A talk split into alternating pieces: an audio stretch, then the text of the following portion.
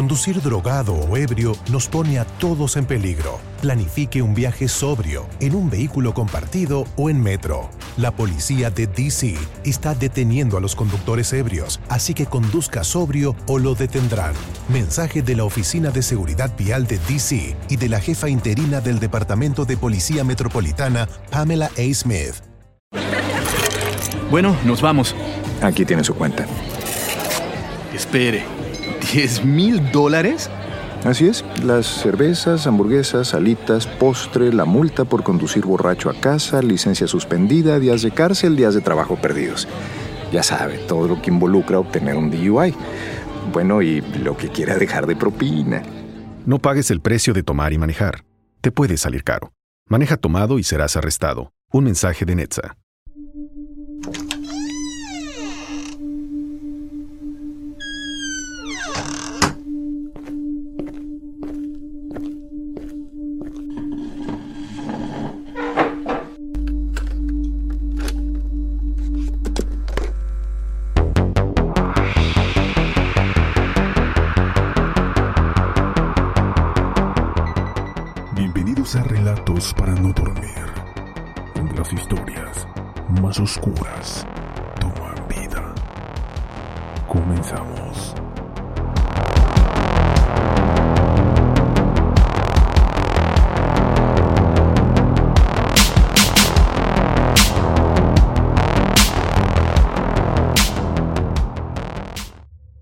Hola amigos, espero que se encuentren muy bien.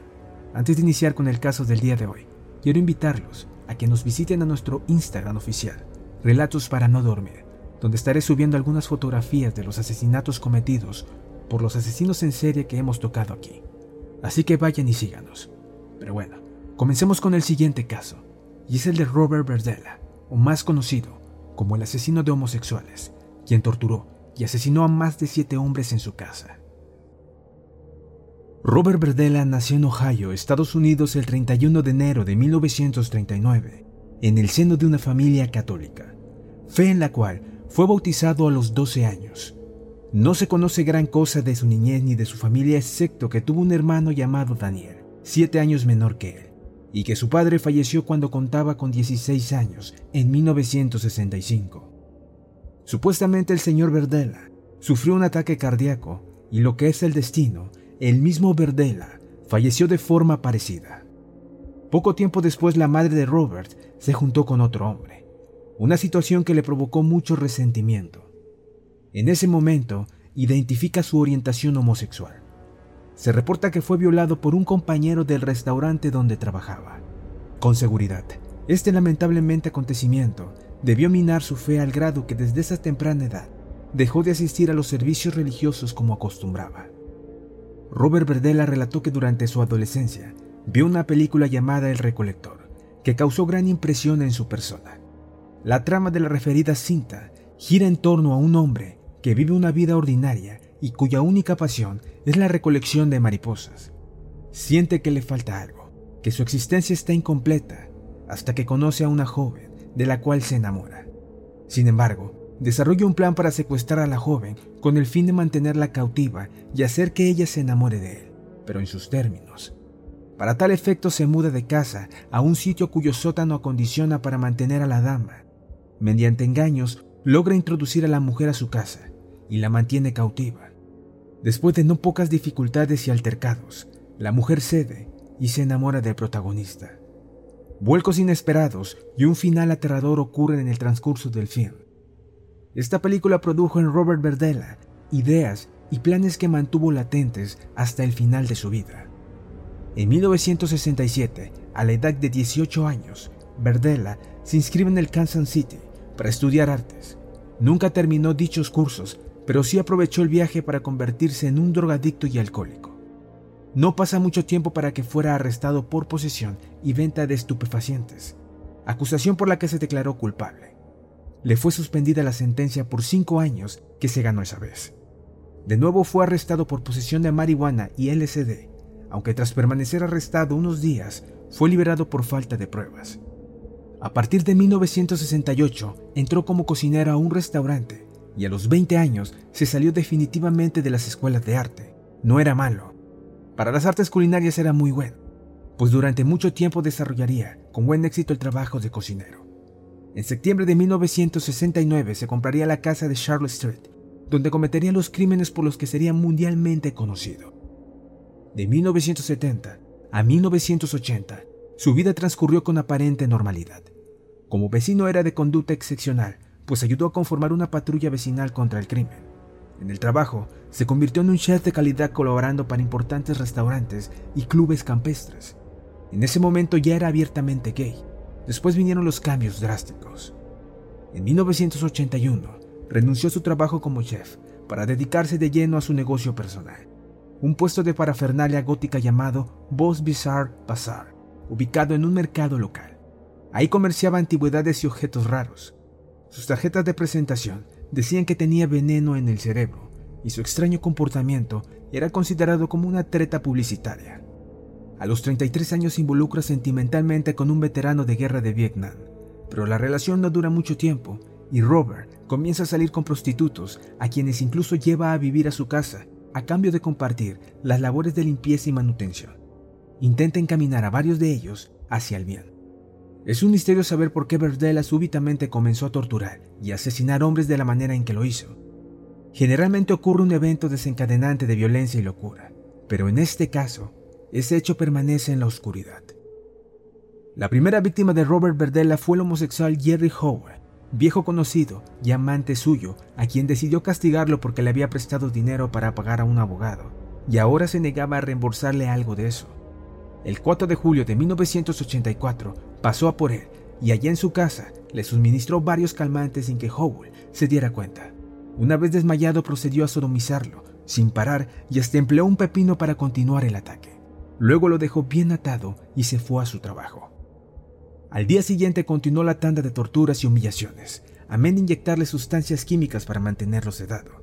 Antes de la medianoche, Verdela se convertiría en asesino, dado que Howell pasó a mejor vida. Aquello tomó por sorpresa a Robert Verdella, quien declaró que probablemente Howell se había ahogado con su vómito, proceso acelerado por las fuertes dosis de drogas a que lo había sometido. Luego lo colgó por los pies del techo para drenarle la sangre, aprovechando que la postura del cadáver resultaba sexualmente excitante. Finalizado el desangrado lo cortó en pedazos con sus cuchillos de cocinero y empleó una sierra eléctrica para las partes difíciles, Verdela envolvió los restos en plástico y papeles y los puso en la esquina de su casa para que el camión de la limpieza se los llevara. Así de sencillo había resultado para Buck Verdela cumplir sus retorcidas fantasías. Después de varios días, Verdela se sentó a analizar lo que había ocurrido y comenzó a escribir una bitácora abundante en detalles de las torturas y las reacciones de Howell. El documento estaba complementado con numerosas fotografías Polaroid Are you struggling to lose weight and keep it off? Tired of wasting time and money on starvation diets that lead to more frustration and stress? If there was a weight loss solution that could actually work for you, would you try it? Then head to golo.com. I'm Steve. I lost 138 pounds in nine months on Golo. I'm Amber. I've lost 128 pounds with Golo taking release. If you're ready to take back control of your life, head to golo.com now and see how Golo can work for you. That's G O L O.com. My sleep is way better. My inflammation has gone way down. Golo saved my life. I was way overweight. That's what sent me down the path. I wanted to make sure and live for my kid. I have literally tried everything. I was on the verge of getting gastric bypass surgery, and I saw the Golo commercial, and it was the last thing I tried because it worked. Join over 2 million people who have found a better way to lose weight with Golo. Your healthier and happier life begins at golo.com. That's G O L O.com. Again, G O L O.com. El siguiente en caer fue Robert Sheldon, viejo amante de Robert Verdella, que había estado en su casa muchas veces con anterioridad. Pero el 10 de abril de 1985 entraría por última vez para salir hecho pedacitos. Sheldon recibió el mismo tratamiento cruel que Howell, aunque esta vez añadió más tortura a su repertorio. Por ejemplo, esta vez inyectó líquido para destapar caños en el ojo con el fin de cegarlo y que así fuera un esclavo sexual más acto a sus fantasías.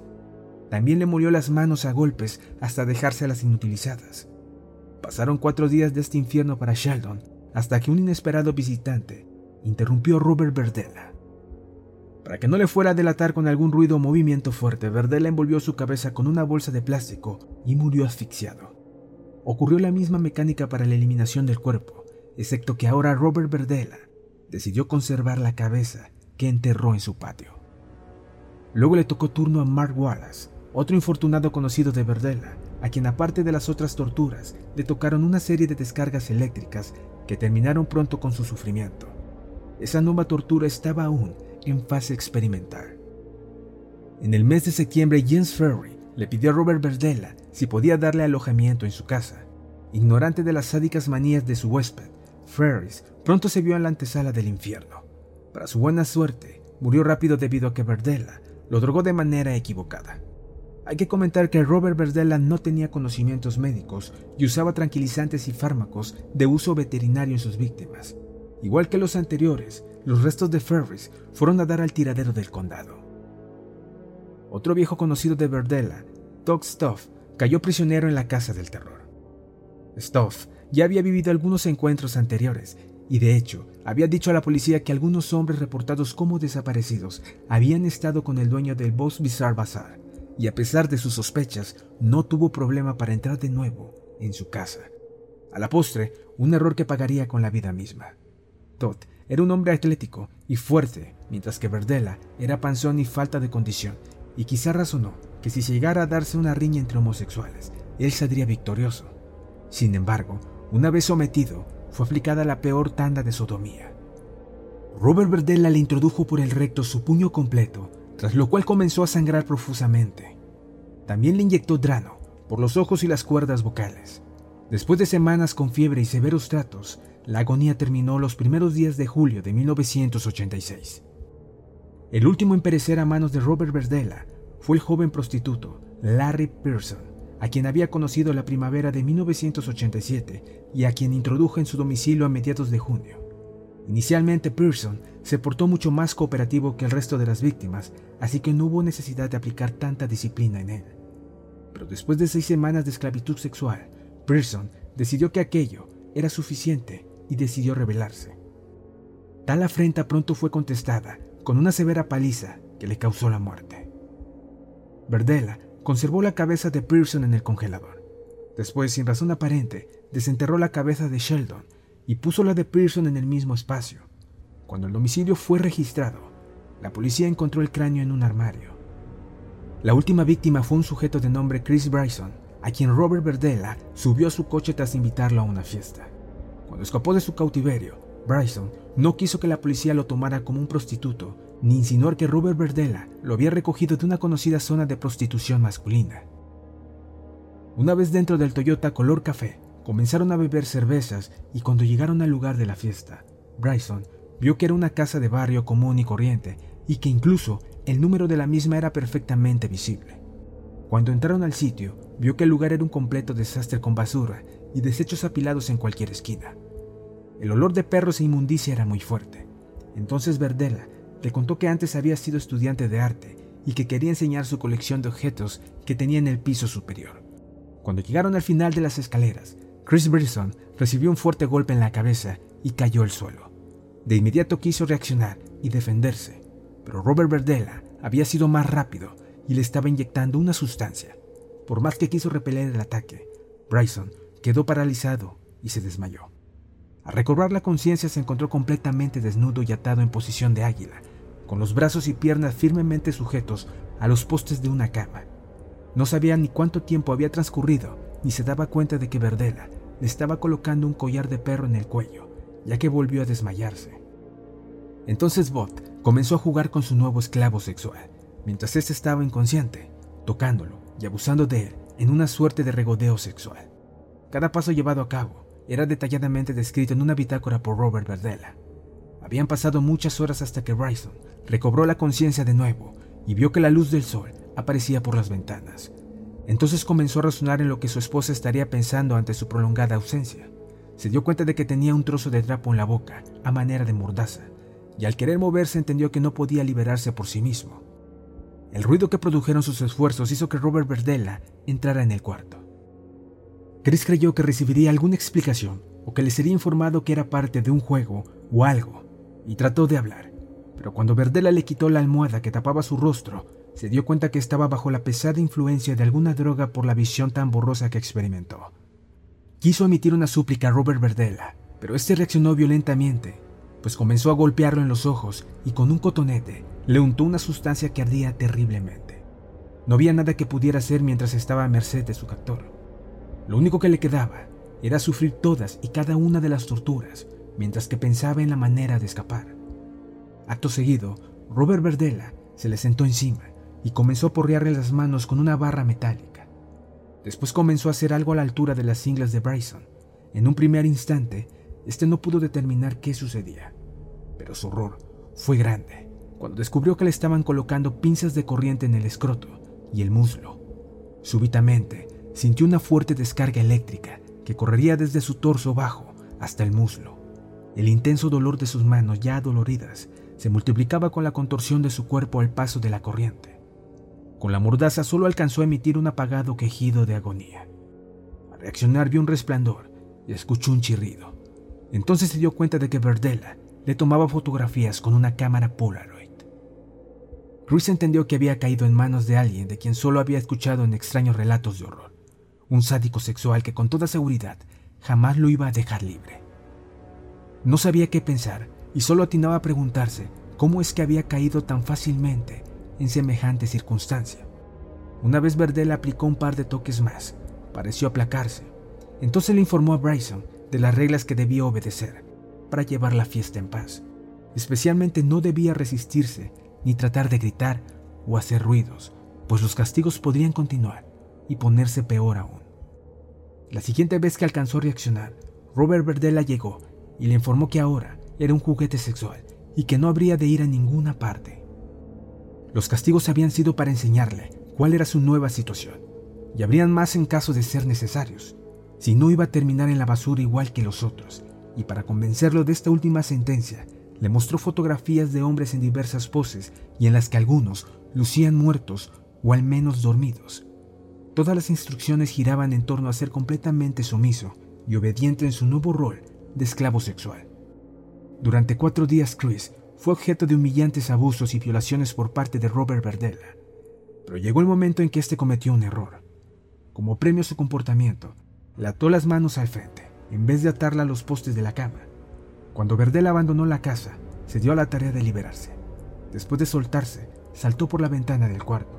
Fue entonces que un vecino pudo ver a un hombre saltar del segundo piso de la casa de Robert Verdela, usando por única vestimenta un collar de perro y una correa. Este vecino, al auxiliar al hombre desnudo, fue quien realizó la primera llamada a la policía. Cuando los oficiales llegaron al lugar de los hechos, sabían que debían actuar con cautela, pues creían que se enfrentaban a una pelea entre amantes homosexuales situación que no era extraña en los barrios de la ciudad y para la cual ya habían desarrollado un protocolo de acción. Auxiliaron a Chris y le cubrieron con una manta. Cuando éste pudo reunir fuerzas necesarias, comenzó a relatar su terrible historia. Aquello era más de lo que esperaban escuchar los oficiales, así que el siguiente paso era escuchar a la otra parte y para tal objetivo esperaron a que el dueño del lugar llegara para interrogarlo. Por muy grave o fantástica que resultara la queja de un sujeto como Chris, debían corroborar cada dato y acusación. Cuando Verdela llegó a su casa, fue abordado por los oficiales que habían quedado a cargo en el lugar y le informaron que estaba bajo arresto por ser sospechoso de asalto sexual contra un hombre llamado Chris y le pidieron que firmara una hoja donde concediera permiso a los oficiales de entrar a su domicilio. Robert Verdela simuló incredulidad y se negó a que su casa fuera allanada por la policía. Llegando a la estación solicitó un abogado. Para este momento la policía aún consideraba que el asunto podía ser nada más que un pleito entre dos hombres de los cuales uno involucraba a las autoridades para presionar al otro. Pero por si acaso los oficiales decidieron seguir paso a paso con los procedimientos hasta llegar al final del asunto. Más que nada es loable el olfato de la policía que no desechó la idea de que si Bryson había sido realmente torturado durante varios días y advertido de muerte si no cooperaba, tal vez hubiera otras víctimas involucradas. Ahí estaba el pequeño detalle. Dentro de la casa de Verdela tuvieron que asegurarse tres perros Chow Chow antes de que los detectives pudieran comenzar a trabajar. La casa era tal cual la había descrito Bryson, un total desorden lleno de basura por doquier. En la planta baja no fue hallado nada fuera de lo normal, pero guiados por el relato de la víctima, subieron las escaleras. Justo como esperaban, había un cuarto cerrado con una televisión y una cama. En el suelo habían trozos de cuerda chamuscados, pues se había escapado Bryson quemando sus ataduras con cerillos tirados en el suelo. En una inspección más cercana, vieron que los postes de la cama tenían los bordes muy gastados como si hubieran sido empleados con las cuerdas muchas veces, tal vez para atar a más gente aparte de Chris. Junto a la cama descubrieron un dispositivo eléctrico del que salían algunos cables que subían por el colchón. En una mesita cercana, encontraron varias jeringas listas para usarse. También algunos frascos de gotas para los ojos y líquidos que tenían apariencia de drogas, aparte de algunas revistas pornográficas tiradas en el suelo.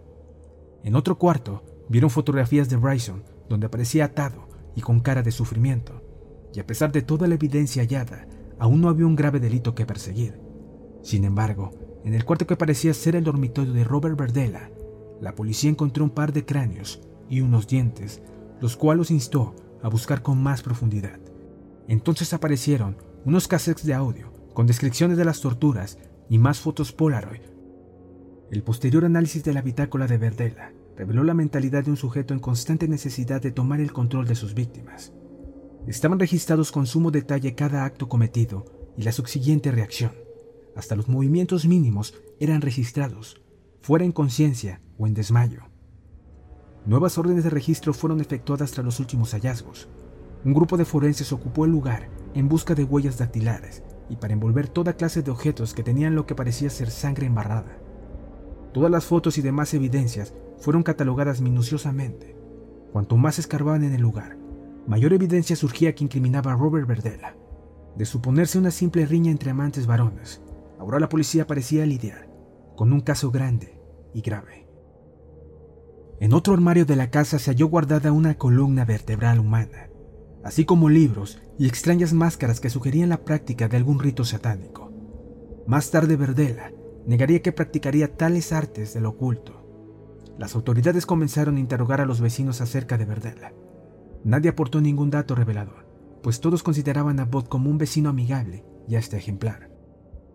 No faltaba algún chisme que circulaba en torno suyo, pero nada concluyente.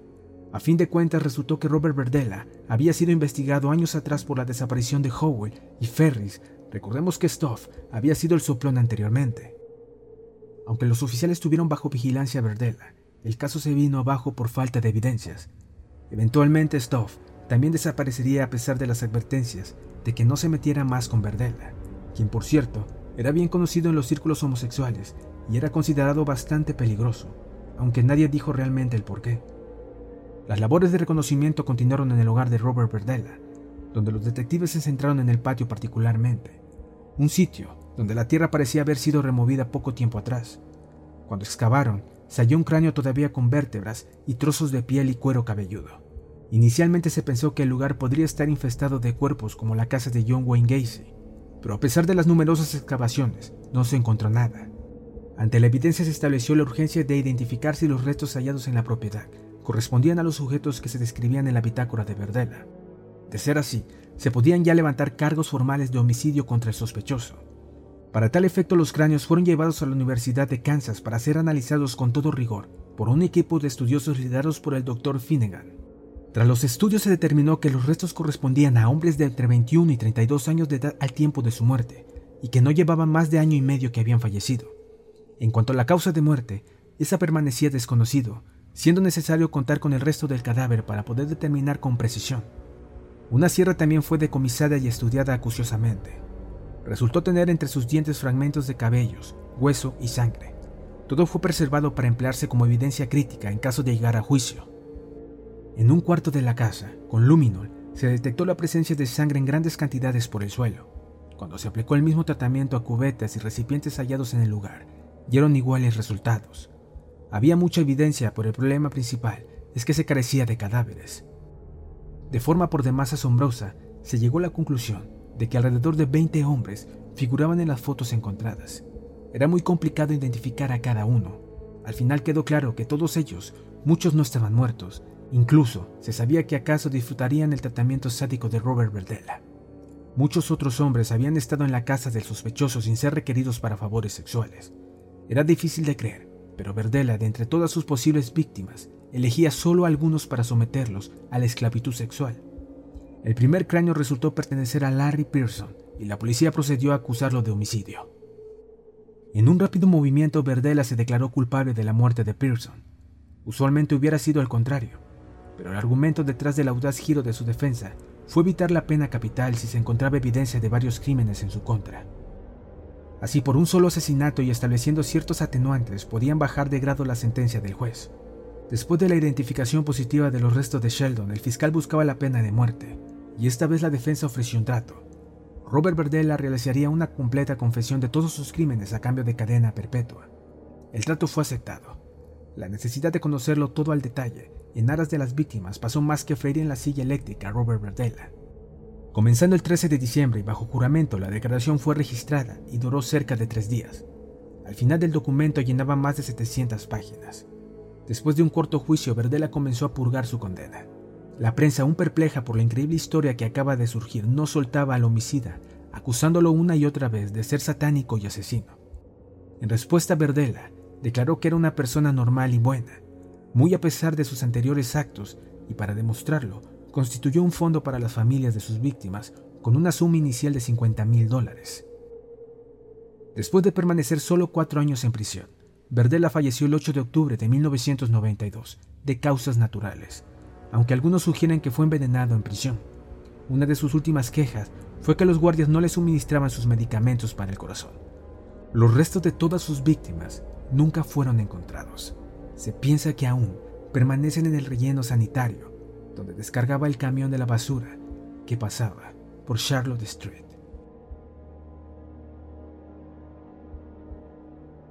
Gracias por escucharnos y no olviden seguirnos en Instagram, Relatos para no dormir. Nos vemos en un próximo programa.